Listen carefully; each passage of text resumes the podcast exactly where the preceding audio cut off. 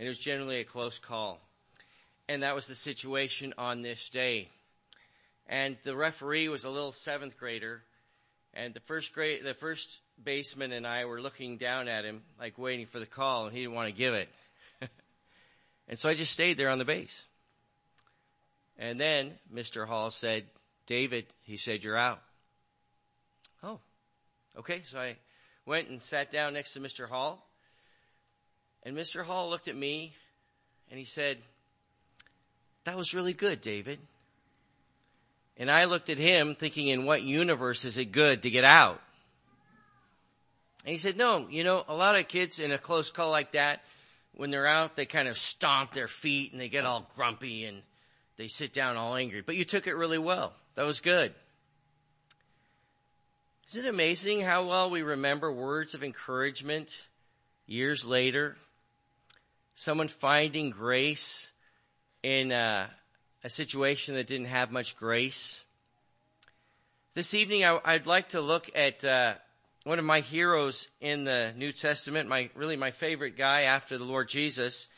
His name was Barnabas, and he's in Acts 11. If you'll turn with me. And while you're turning, I'll, I'll just introduce myself. Like I said, I'm from California. I, I have a lovely wife named Betsy who couldn't be here and four kids.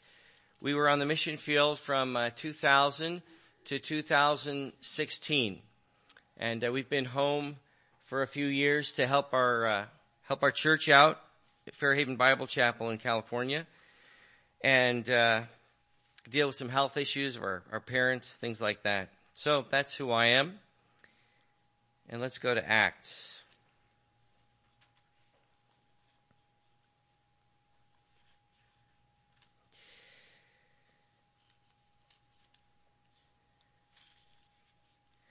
And I'm going to be focusing on uh, verses 23 through 25, but I'm going to back up to verse 19 to get give us some, some context.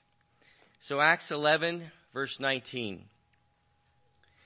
So then, those who were scattered because of the persecution that occurred in connection with Stephen made their way to Phoenicia and Cyprus and Antioch, speaking the word to no one except to Jews alone. But there was, there were some of them, men of Cyprus and Cyrene, who came to Antioch and began speaking to the Greeks also, preaching the Lord Jesus. And the hand of the Lord was with them, and a large number who believed turned to the Lord. The news about them reached the ears of the church at Jerusalem, and they sent Barnabas off to Antioch. Then when he arrived and witnessed the grace of God, he rejoiced and began to encourage them all with resolute heart to remain true to the Lord. For he was a good man and full of the Holy Spirit and of faith. And considerable numbers were brought to the Lord. And he left for Tarsus to look for Saul. May God bless the reading of his word. So before I talk about Barnabas and what an amazing man he was. I want to talk about what's happening in these chapters in the book of Acts to help us recognize the key role that Barnabas played in this book that the apostle, that, not the apostle, but that Luke wrote. And so, in these, um, in these chapters, chapters 9 through 12 really, we're in a transitional phase. And there are three very important transitions that are happening. And the first is geographical. In Acts 1-8, Jesus told his disciples, um, he said, you will, you shall receive power when the Holy Spirit has come upon you, and you will be my witnesses both in Jerusalem and all Judea and Samaria and even to the remotest part of the earth. So there's the, the geography. The, the book of Acts starts in Jerusalem from chapters 1 through 7. It's just really centered there as uh, Peter preaches the gospel of Pentecost and uh, lots of people come to the Lord and, and there's a big uh, disturbance, a, a, a, lot of movement happening in Jerusalem as, as people are finding out about Jesus Christ. The same Jesus that had been crucified in Jerusalem just about 50 days earlier. And so that's the first seven chapters. And then, um, it's going into other parts of Judea and Samaria, and we see people like Philip out talking to an Ethiopian eunuch and talking to people in Samaria. And uh, it's about to go to the ends of the earth. But we're going to see how does that happen. Barnabas plays a key role. The second transition, the, the gospel is going from the Jews to the Gentiles. We just read that um, there was a scattering in chapter 8 after Stephen had been stoned. The Jews were getting really serious about clamping down on this new work that was happening, this, this cult in their eyes. Uh, people going after Jesus the Messiah. And so great persecution, so the, the Christians fled, they scattered. And in scattering, they took the gospel with them and they were sharing and they were talking the good news about people, but only to Jews alone. Why? Because we're Jews and the gospel's for the Jews. I'm pretty sure about that. We sing Psalms about all of the nations and all that, but that's going to happen later on. The gospel's for the Jews. The Messiah's a Jew. And these, uh, these brothers going from Phoenicia and Cyprus and, and going to Antioch, for some reason, I, I don't know what came upon them, but they said, you know, we're going to talk to Gentiles also. Because Peter had talked to a Gentile, hadn't he?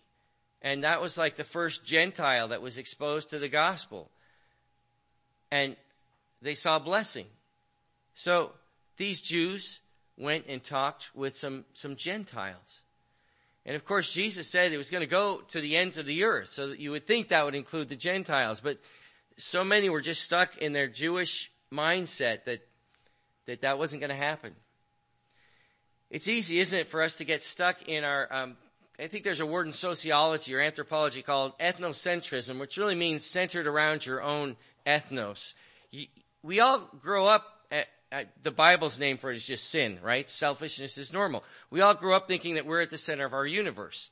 And then as you grow and mature, you, you realize that um, mom and dad are not just tools to feed you. they have like lives of their own and they, they know these other adults. And then there's a bigger world out there. But we often don't get out of our little group. And here, here in the United States, we're no exception. It's nice to see a diverse group here at Boulevard Bible Chapel. And of course, we live, you got, you have the privilege of living in a very diverse community with many different people groups. But a, a lot of places, it's just, no, it's just me and mine, and that's, that's all that we're going to worry about. But these Jews, uh, started speaking to some Gentiles. The hand of the Lord was on them. It was pretty exciting. And a church started, a, a, a, a group of believers in Antioch started and it got so big and there was so much happening that it reached the ears of Jerusalem. And so they sent Barnabas. So here we see Barnabas involved in these two changes. Geographical, the gospel from Jerusalem to the world, from Jews to Gentiles. Alright? And the third we're going to see is the two main players outside of the Holy Spirit in the book of Acts, the two main players, there's a transition happening right now. Up to now, the main player has been Peter. From his preaching at Pentecost to his miracles, he has been the main guy. To being placed in jail and then miraculously delivered, he has been the guy. But then in chapter 9, a guy named Saul of Tarsus meets the Lord Jesus and we're seeing the light shine over onto him, but it hasn't yet. But Barnabas had something to do with that. So let's look at who Barnabas was. What do we know about him before he shows up here in chapter 11? Well, in chapter 4, we find out uh, some important characteristics of Barnabas at the end. First of all, his name wasn't always Barnabas. His name was Joseph. He was a Levite, which means he had a strict, probably a strict religious upbringing. The priestly class of Jews, the Levites. Why was his name changed? Well, it said, verse 36, I'll read 36 and 37 of Acts 4. Now Joseph, a Levite of Cyprian birth, who was also called Barnabas by the apostles, which translated means son of encouragement, and who owned a tract of land, sold it and brought, and brought the money and laid it at the apostles' feet. So his name was Joseph, but he was such an encouragement that they changed his name. I don't know how that looked like, but I can just imagine Peter walking down the street one day and seeing Joseph Hey, Barnabas says, Hey, Peter, how are you doing? Peter says, What's your name? Uh, you know me, Peter. My name's Joseph. Nope. Barnabas, son of encouragement. Peter walks away. That's just my sanctified imagination, right? I don't really know how it happened.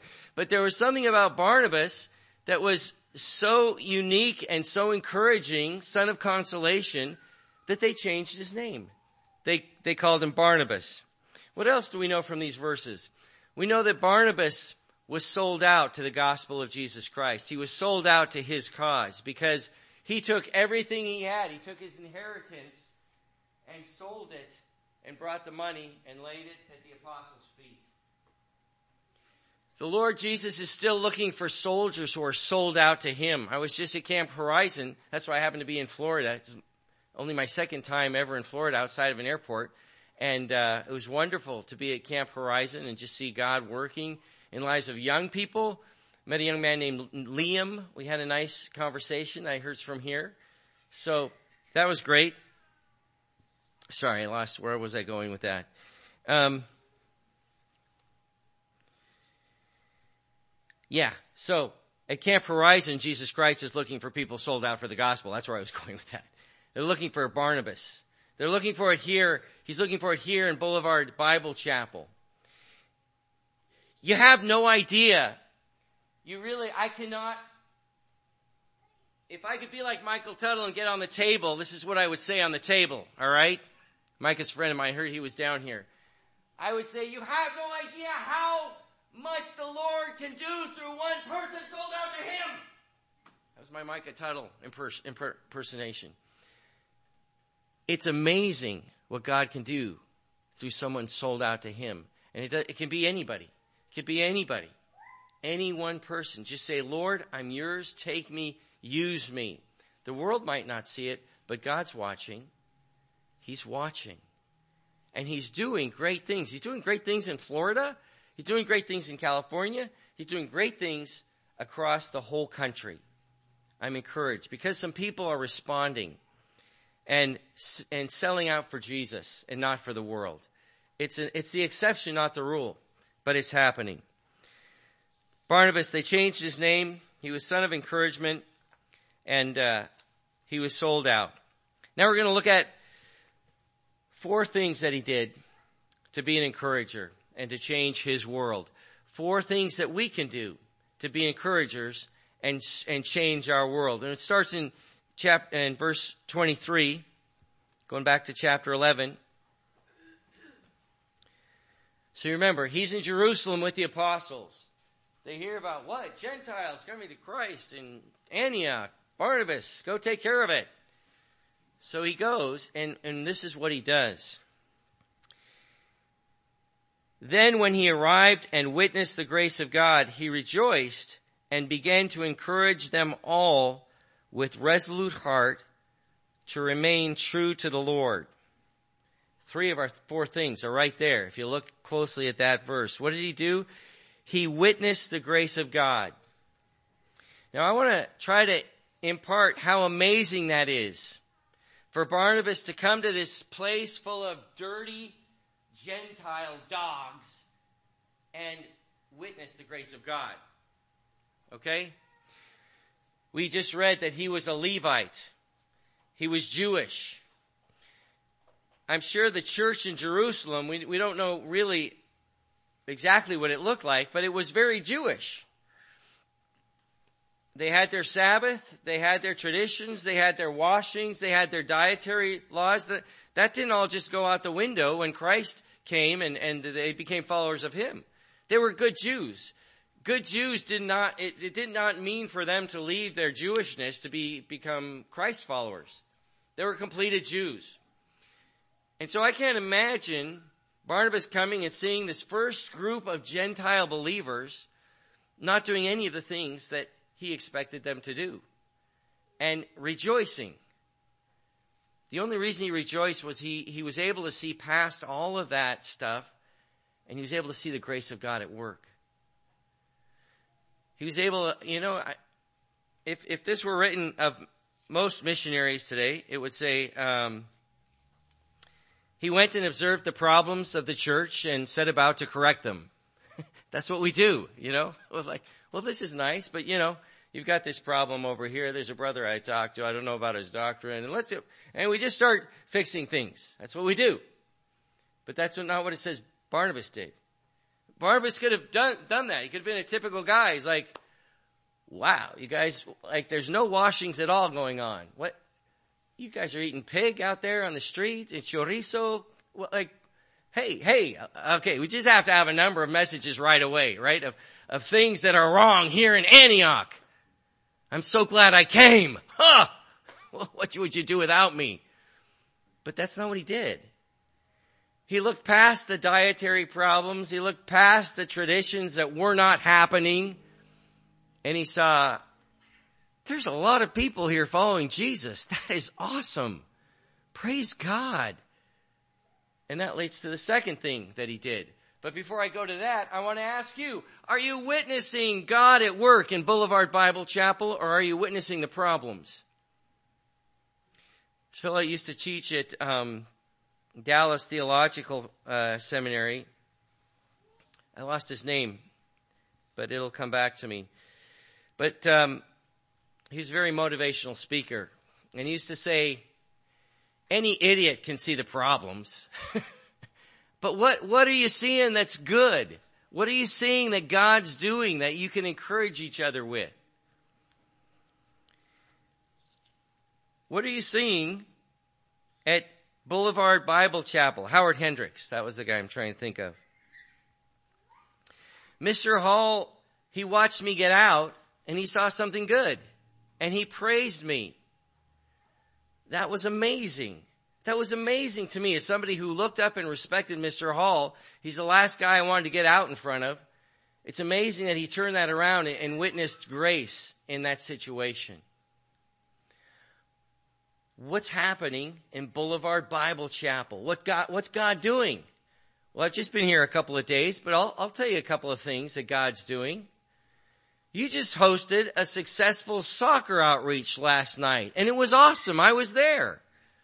I couldn't believe how many people, and Andrea said it's like a, a small number came out. It was a small group, but there were at least 30 guys, and, and they, some of them brought their wives. And, uh, I got to preach the gospel. Somebody else preached the gospel. There was applause. I've never heard applause after an open air presentation, I don't think, in my life. You don't hear that in California. You hear some other things after an open air presentation in California, but you don't hear applause. That means that people are, doesn't mean like they're believers, but it means that they're respecting the word of God. They're, they're there, they're listening, and, uh, they give it their due. I met a guy from Honduras. I worked in Honduras. My, my family was there for a year before we went to Nicaragua. And we're chatting on the field. We're having a great conversation and then we're playing a little bit and then chatting. It's nice to, I always pick the goalie so you don't have to run too much. And you can talk to people. Met his wife. He brought his kids. He's only been here seven, seven weeks. What an open door for the gospel. Wow. I met this amazing family of African American kids who chatted up with me before uh, before the game started, and I found out that they've all been to Boulevard Gospel Chapel and heard the gospel. I said, "Wow, God is working at this place. Praise God." I heard good reports about you. All 15 of you. No, I know there's more that aren't here. But you know, God can do so much just with this group right here. It's amazing. And he is, and, and, and I, I know that he's working, and I just want, I just want you to look at it and say, yeah, that's exciting. I, number some things that he's doing. Y'all are about to host, uh, be the first Christian presence at a book fair. Wow. That's exciting. That's awesome. You have a great list of, of people that you're praying for evangelistically.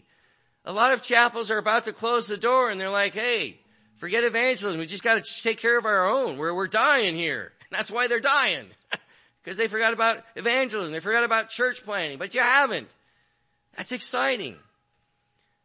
I see God working. What's the second thing he did? Anybody? I said it already. He rejoiced, right? He witnessed and then he rejoiced. I just gave a, a whole seminar, a whole talk at Camp Horizon about worship. And you know, if you're not worshiping God, you're going to burn out. Worship is the best burnout preventer that I know. Because in, with worship, you're focusing, you're locking in on God. You're locking in on the source of your joy, on the source of your love, on the source of the love that you can use to love others, like the, like the people around here. If you're just locked in on yourself, you're just going to go down and down and down. But you got to look up and worship. And what do you worship about? the grace of God that you're witnessing, right? Half of worship is giving thanks. Thank you for that list of, of people that we're praying for. Thank you for what you did last night on the soccer field. Thank you for what you're going to do at the book fair. Thank you for the people that came tonight. Thank you for Camp Horizon.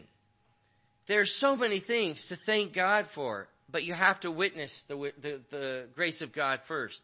Each thing on this list, you got to do the first thing before you can do the second thing. You can't rejoice unless you're witnessing the grace of God. What did Jesus say?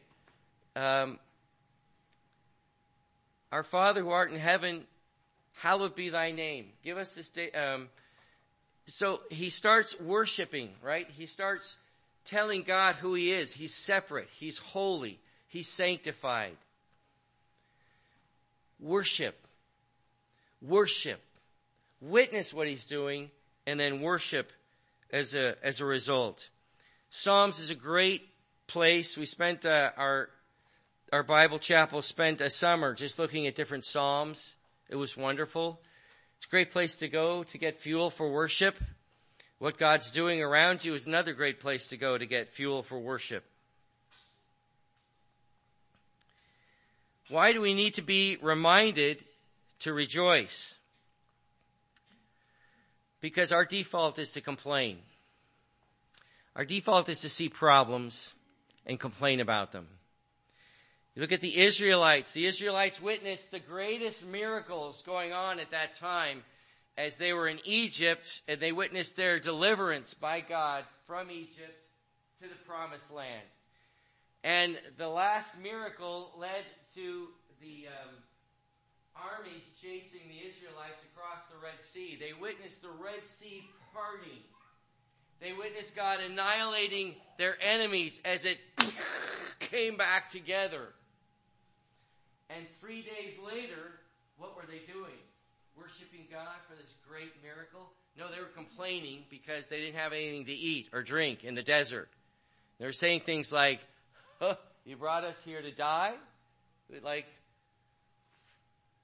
Wow. I think we're pretty good Israelites in that respect. We, we can forget pretty quickly what God did yesterday at the soccer tournament and we can start complaining about what we don't see Him doing today. Okay, so what's, what are the first two things we want to do if we want to be like a Barnabas? And I hope you do by now. You want to witness the grace of God and you want to rejoice. And then we can do the third thing. He rejoiced and began to encourage them all with resolute heart to remain true to the Lord. Now we're getting to something that's going to affect your body in a big way, your assembly here. Encouraging one another. Notes of encouragement, phone calls, thanks. Hey, how you doing? Does that come naturally? Did it come naturally to Barnabas? I don't think it did because it said with purpose of heart, with resolute heart. That means he had this on his to-do list. He was intentional about encouraging people. He witnessed the grace of God. He rejoiced. And now he said, now I'm going to lift up this group and help them rejoice with me and tell them what's going on. You guys are the first Gentiles to come to the Lord in known history. you gotta be happy about that. You gotta be happy about what he's doing here. And you need to keep following the Lord. It's hard, I know. You're getting a lot of flack from your families and your friends, but you need to keep being true to the Lord. He is faithful. He is true. He's got your back. He's gonna take care of you. And he encouraged them. Are you an intentional encourager? When was the last time that you wrote a note or called somebody up and said, Hey, that was a good job last Sunday. That was a good devotion that you gave. I appreciate what you shared at the breaking of bread.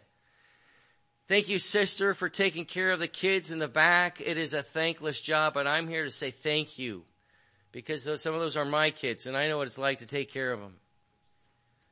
Thanks for all the work you're doing, Andreas, taking care of the property here. It looks great. Do you do that? Do you think about it? Seeing some nodding heads. That's good. Praise the Lord.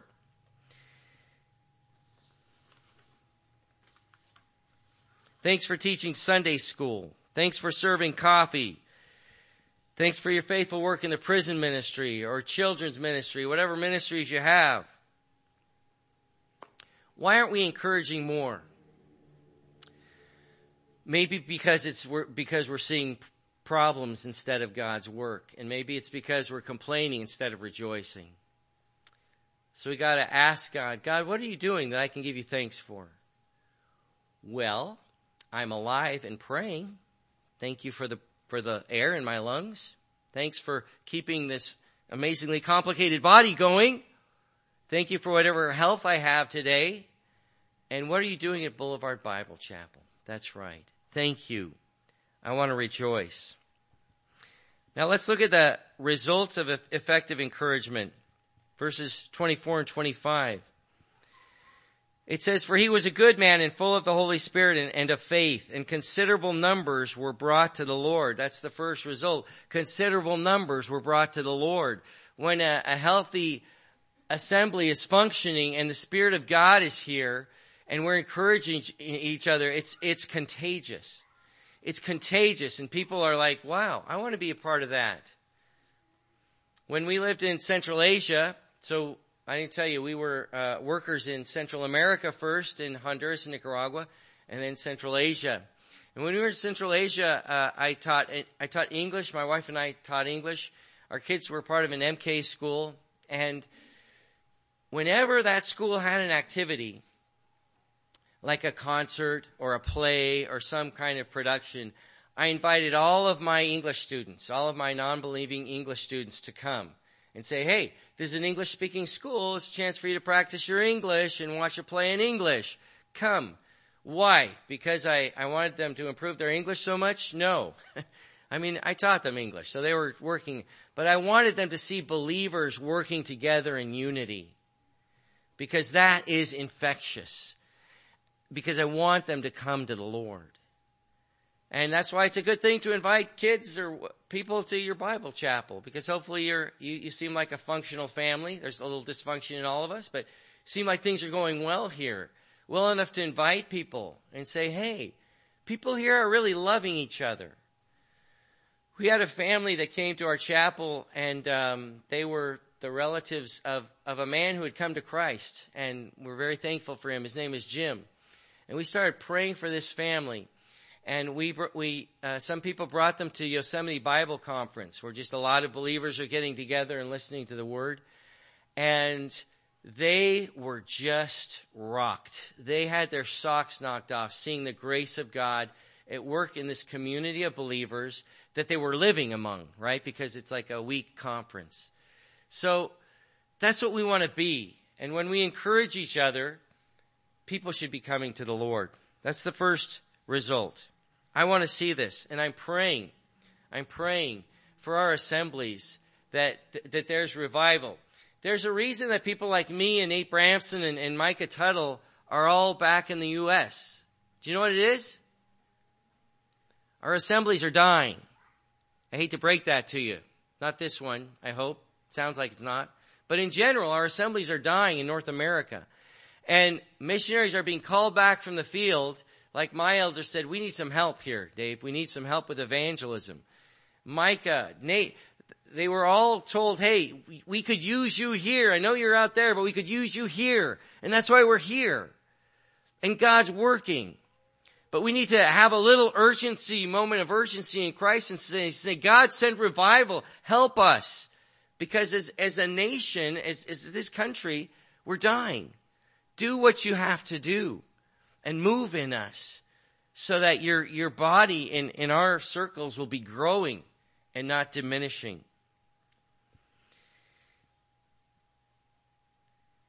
So here's the last thing that you can do. Let's remember the first three things. You can witness the grace of God. You can rejoice and you can encourage each other with resolute heart. Be intentional about it. Look at this last thing.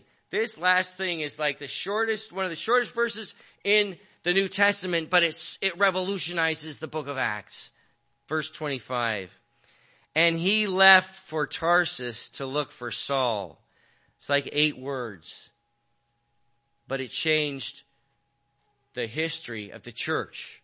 Because where was Saul? He was in Tarsus. If you remember, Saul got converted and he started trying to preach and people were starting to try to kill him, right? It wasn't a very um, peaceful time for the believers, wherever Saul was. First of all, he was trying to kill people and people are trying to kill him. It's like if you knew somebody from ISIS that just got saved and he wants to preach at your, ca- your chapel. You're like, oh, well, I don't know. I'll get back to you. Thanks, you know, cause he might have a bomb or something. And, and that's like Saul. was just like a walking time bomb everywhere he went. And then they're like, hey, thank you, brother. And they sent him back to Tarsus and it said, and there was peace. and there was peace when Saul left. So he goes back to his job in his little house and he's making tents and he's like, what in the world just happened? I got saved and I started preaching and now I'm all by myself. Some people, if you look at the chronology, think it was like eight years that he was there in Tarsus. And nobody's going and nobody is looking for Saul because all that people saw in Saul are trouble. Trouble, trouble, trouble. And it starts with an S and it's Saul. But Barnabas saw something else. Remember, Barnabas was the guy that introduced Saul to the apostles. He's like, this is a good guy. God's working here. You should, you guys should hook up. You guys should get together. But nobody went after Saul. Barnabas has this huge successful church in Antioch. Why does he need to share that with anybody, right? He could be just this famous Antioch pastor. But Barnabas knew it wasn't about Barnabas. It was about God's church. And he knew that God was working in this man Saul. So he went and got him and he brought him to Antioch and they worked together for a year. And that was Saul, who became Paul, that was his ministry experience. That was his training. That was his discipleship, along with the Lord Jesus speaking to him while he's wandering around Arabia and other things. But that was his first time to work with somebody and work in a church environment and get that exposure. And then, chapter 13, that's where the gospel goes to the world through Barnabas and Saul. And then it becomes Saul, Paul, Barnabas and Paul. And then it becomes Paul and Barnabas. And then it becomes Paul. And the rest of the book is about Paul taking the gospel to the ends of the earth. And I don't think Barnabas minded at all not being in the limelight because he was always behind the scenes encouraging others. That's what he did. And what happened to, as a result of the church in Antioch through one guy who was sold out to the Lord? It became the church that changed the world. It wasn't the church in Jerusalem that, that Paul was commended from. It was the church of Antioch, this church of Gentile dogs. They are the church that changed the world. Do you want to be the church that changed the world? then go out and find a Saul. They're out there. God's working, but you gotta go find them. Well, it's eight o'clock. I appreciate so much being with you this short hour at Boulevard Bible Chapel. I'll be praying for you. And I want you to remember If anybody ever asks you if you heard Dave Reeve, I want you to remember that he talked about Barnabas, and I want you to start witnessing the grace of God in your church and in the assemblies, you know, out to, to Camp Horizon, and start rejoicing about that and start encouraging each other and keep looking for your souls. Father God, we just praise you and thank you so much for our time together. I thank you for that you are working here. And I just ask God that you would help us to encourage each other to love and good deeds because we know you're coming back and we want to just be so excited when that happens. We want to be found working in your harvest fields. We ask in Jesus' name. Amen.